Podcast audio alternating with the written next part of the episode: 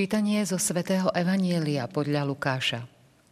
Ježiš rozpovedal svojim učeníkom podobenstvo, ako sa treba stále modliť a neochabovať. V istom meste bol sudca, ktorý sa Boha nebál a ľudí nehambil. Bola v tom meste aj vdova, ktorá k nemu chodila s prozbou obraň ma pred mojim protivníkom. Ale on dlho nechcel. No potom si povedal, hoci sa Boha nebojím a ľudí sa nehambím, obránim tú vdovu, keď ma tak unúva, aby napokon neprišla a neudrela ma po tvári. A pán povedal, počúvajte, čo hovorí nespravodlivý sudca. A Boh neobráni svojich vyvolených, čo k nemu volajú dňom i nocou a bude k ním nevšímavý. Hovorím vám, zaraz ich obráni, ale nájde syn človeka vieru na zemi, keď príde?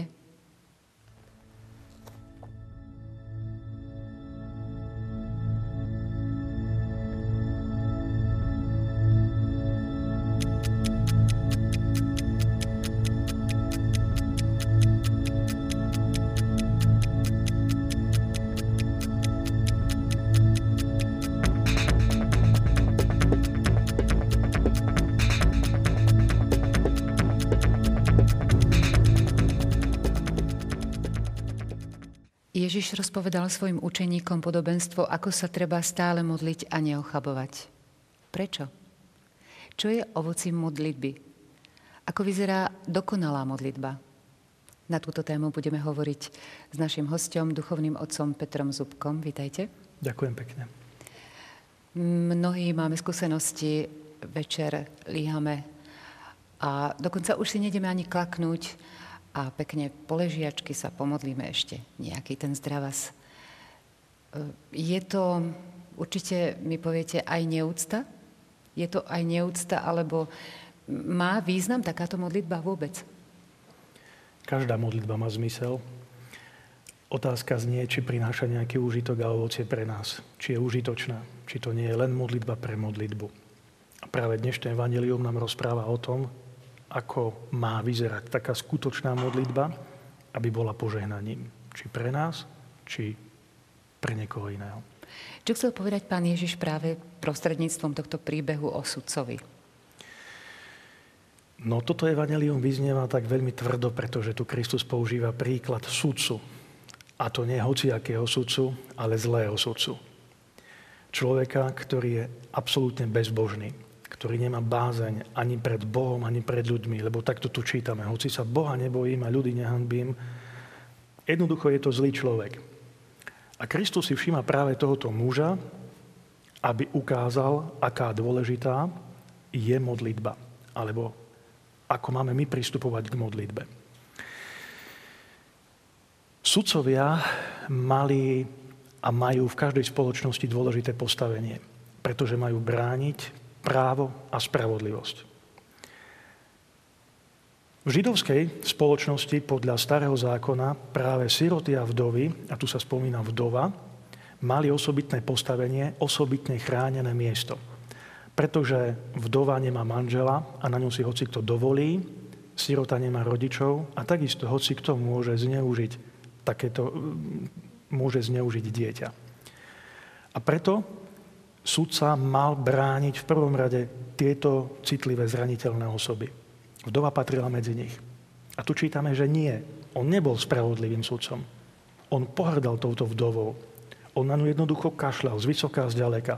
Tak ako mal byť k nej zhovievavý a spravodlivý a zastať sa jej, on to nerobil. Čítame tu, že napokon túto vdovu obhájil a našiel si na to nie zámienku, ktorá by vyplývala story zo svätého písma, alebo nenašiel motiváciu vo svojom vnútri, vo svojom svedomí, vo svojom srdci, ale našiel úplne nejakú treťoradú zámienku, tak aby neprišla, nezahambila ma, aby, mi aby ma neudrela po tvári, tak preto tú vdovu obhájim. A tak ju potom obhájil. To bola jeho povinnosť. Na práve tento príklad vytrvalosti tejto vdovy, tejto ženy, Kristus dáva za vzor. Ani nie tak toho sudcu, ako tú vdovu. Jednoducho chodí za ním, dobiedza a prosí. Domáha sa to, toho, na čo má právo, na čo má nárok. A zdá sa, že to trvalo veľmi dlho. veľmi, veľmi dlho, pretože on tu rozmýšľal a pohrdal ňou a neviem čo všetko, kým nedospel k takému smiešnému rozhodnutiu, že aby ma nezahanbila. Tak to urobím. A urobil to až potom. A práve tá vytrvalosť, to opakovanie tej prozby je príkladom pre skutočného kresťana. Pretože aj táto vdova si mohla povedať, u tohoto sudcu nepochodím. To nemá zmysel. E, ja nikdy nič nedosiahnem. Jednoducho som odsúdená na sklamanie, na nespravodlivosť, na, na, na poníženie. A zmierim sa s tým? Áno, zmierim Napríklad? sa s tým a zatvrdím sa o svojom srdci a uzavriem sa a, a stane sa zo mňa iný človek, taký tvrdý, uzavretý, nespoločenský, um, jednoducho zlý, rovnako zlý ako ten sudca. Ale ona si povedala nie. Neuzavriem sa do seba. Ja, čo si potrebujem, ja čo si chcem, dokonca mám na to zákonný nárok a ona si za tým ide. A ide a ide a ide a ide. Jednoducho tak ako kvapka, ktorá kvapká na nejaký betón, neznamená o sebe nič. Ale ak tam kvapka strašne dlho, tak vyhlbí aj jamu, aj dieru. A podobne aj táto žena. Chodí a prosí. Lebo poznáme aj iné miesto z Evanielia, kde sa spomína ustavičná modlitba o človekovi, ktorý dostal návštevu z ďalekej cesty, neskoro v noci, išiel za svojim priateľom a prosil ho, priateľu, daj mi niečo pod zub. A on, neotravuj ma, ja už som v posteli so svojou rodinou. A Kristus tamto podobenstvo, alebo tam ten príbeh končí tak, že ak vám nedajú preto, že ste Boží priatelia, dajú vám pre vašu neodbytnosť. A to je jedno z tých dôležitých poslaní, na ktoré toto evanelium upozorňuje. Modlitba má byť ústavičná. Aký súvis má kniha, ktorú ste si so sebou priniesli s našim evaneliom? Na tejto knihe je paragraf, ktorý nám evokuje také znamenie spravodlivosti a práva. A aj sudca, ktorého spomína Evangelium, mal konať podľa spravodlivosti a práva. E, zvyčajne my od práva očakávame e, niečo. Máme na niečo zákonný nárok, v zákone alebo v práve správa vyplýva, toto a toto by sme mali dostať. Lenže niekedy sa tak ľudovo povie, že ten paragraf je taký poprekrúcaný, že vždy sa nájde iná cesta, len aby sa to právo obišlo. A v našom živote by sme si mohli nájsť veľmi veľa príkladov a príbehov o tom, ako sa právo prekrútilo, ako sa inač interpretovalo, ako sa inač chápalo. A to je to nebezpečenstvo, že, by, e, že sudca sa môže nechať strnúť bezprávim. E, namiesto toho, aby sám reprezentoval to právo, aby bol jeho stelesnením, sa stane práve naopak nejakým antisymbolom práva, opovrhnutím, symbolom opovrhnutia. E, to právo už nie je interpretované tak, ako má byť, ale je interpretované subjektívne podľa seba. E, z deň by sa dalo vybrať veľmi veľa príkladov súdnych systémov. Spomeniem napríklad anglosaský súdny systém, kde súdca má úlohu aj istej morálnej, uh, morálnej, morálneho sa zastania spoločnosti, má reprezentovať morálku. Uh, jednoducho, ak súdca zlyha v tej chvíli, zlyhal nielen právny systém zlyhal, on ako osoba zlyhala, celá jeho rodina je odstavený. Ale ak celý život sa snaží byť sudcom tak, ako treba, má úctu a čest nielen on, ale aj celá jeho rodina a na dlhé generácie. V Anglicku ho môže kráľovna urobiť cérom, čo je dosť vysoké spoločenské ohodnotenie. Náš právny systém funguje úplne inak. A stretávame sa s tým, že sudca jeden rozhodne tak, druhý inak. Ako je to možné? Jeden právny systém a úplne protikladné rozhodnutia. Jeden súd, súd rozhodne tak a iný stupeň súdu rozhodne úplne inak. Je to veľmi zaujímavé a pozoruhodné. Potom skutočne laik, ktorý sa na to pozera zvonku, je z toho nešťastný. A mnohí, keď vidia, že sa nedobijú spravodlivosti, niektorí e, iní ľudia, tak oni sa o to ani nepokúsia. A potom je to o tom, že tej spoločnosti pretrváva zlo, ľudia sa uzatvárajú a potom tá spoločnosť upadá. Len preto, že nejaký človek zlyhal že sa možno podobal takémuto sudcovi. Ale ešte raz, Kristus nás neupozorňuje na konanie zlého sudcu, ale na to dobré, pretože Boh si aj z toho zla vie vyťažiť to dobro.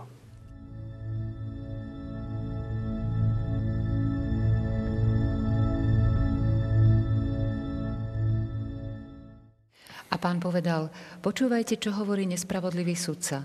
A Boh neobráni svojich vyvolených, čo k nemu volajú dňom i nocou a bude k ním nevšímavý? Hovorím vám, zaraz ich obráni. Práve sme si prečítali zaraz ich obráni, to znamená, že hneď.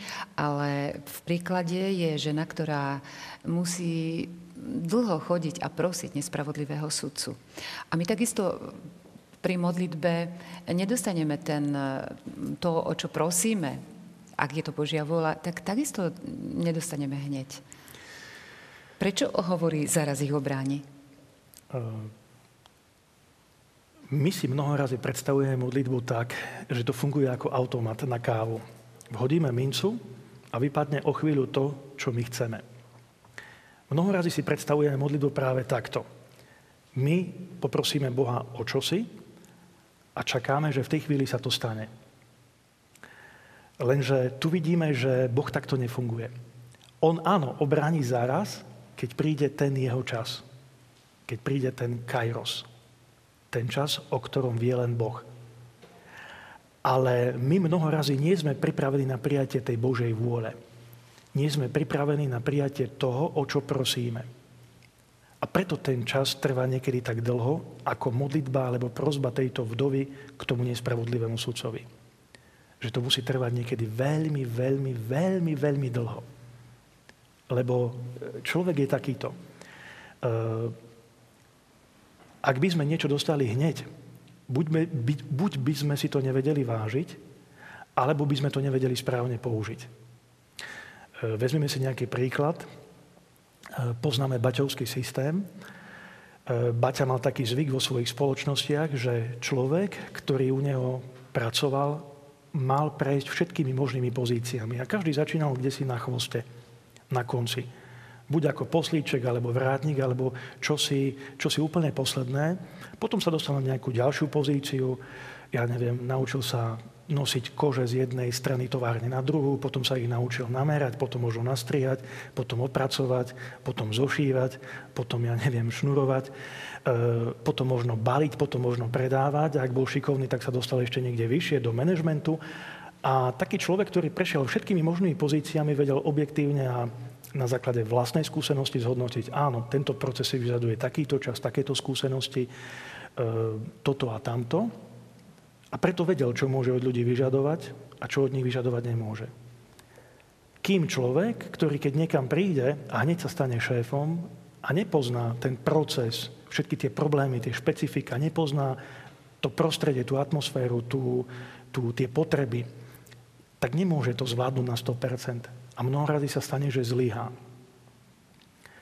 osobne poznám napríklad príklad mnohých Eh, dajme tomu, predstaviteľov v školstve, ktorí sa hneď stali kde vysoko, buď dekanmi, prodekánmi, riaditeľmi, a predtým nikdy neboli v tej škole ani asistentmi, ani odbornými asistentmi, ani docentmi, ani profesormi. E, nemali skúsenosti s prácou s ľuďmi, s tým kolektívom, s tým špecifikom, s časopismi, s publikovaním, s tým všetkým. A zrazu nad tým všetkým vládnu. A potom nepočúvame nič len o negatívach, o tom, ako to nejde, akí sú ľudia zlí a neviem čo všetko. Ale toto evanelium nás privádza k tomu, že, že e, Boh si dáva na čas. Boh chce, aby sme sa ustavične modlili, aby sme neochabovali v tejto modlitbe, aby sme premodlili každý deň, ktorý príde do nášho života. Nech je taký alebo onaký, aby sme všetky tie skúsenosti nabrali, správne ich zhodnotili aby sme ich potom, ak to bude Božia vôľa, dokázali zužitkovať, použiť, využiť. Nie vo svoj prospech, ale v prospech dobra tej spoločnosti.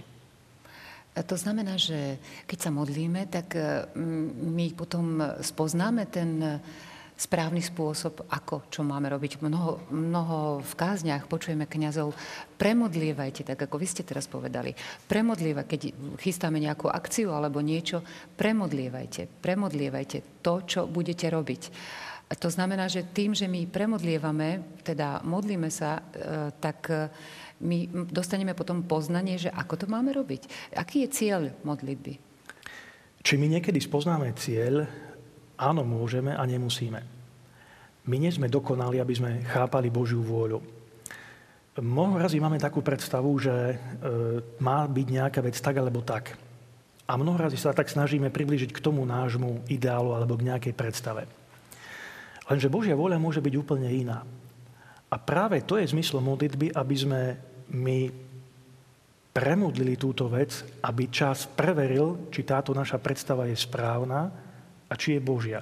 Či sa s ňou možno Boh stotožnil, alebo či my dokážeme pochopiť, o čo tomu Bohu ide.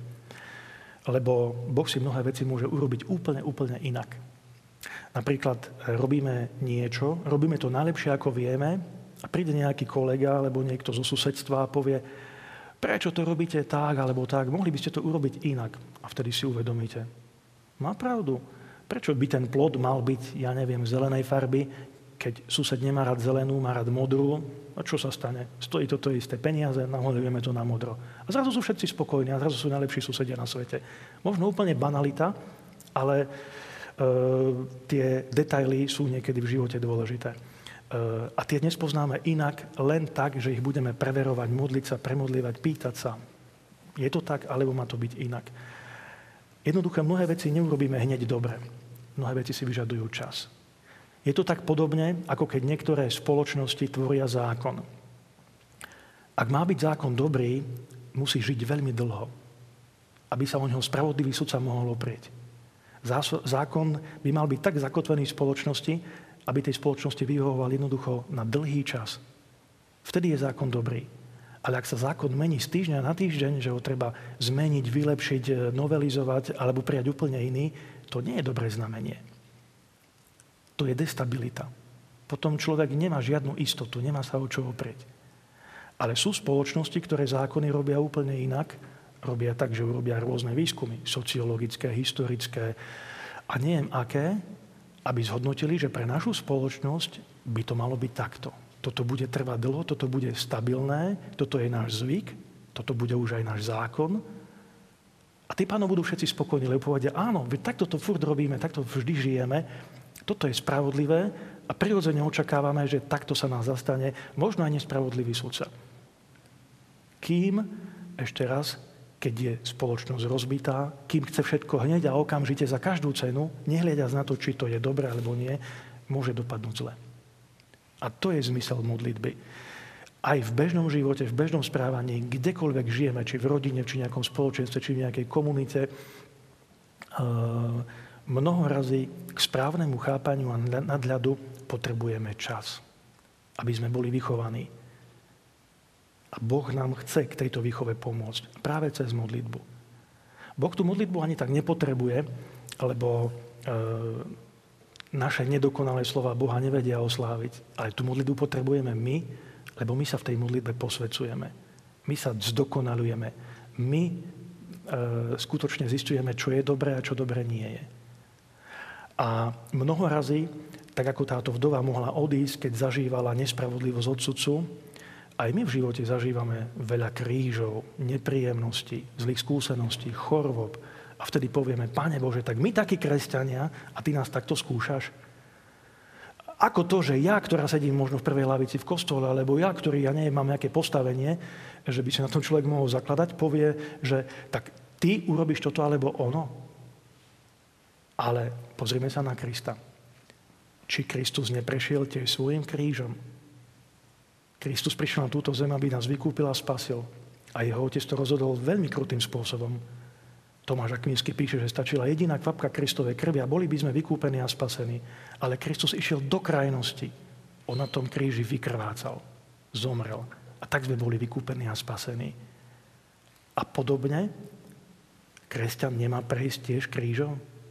Ale aby tento kríž a toto zdanlivé zlo pochopil, ktoré sa mu deje, na to je potrebná tá modlitba. Sú potrebné mnohé dni, mnohé večery, keď človek to všetko Bohu odovzdá a snaží sa to pochopiť. Alebo lepšie povedané prijať. Aby s tým dokázal žiť, pracovať a z toho zla urobiť dobro. Tak ako Kristus z kríža urobil spásu.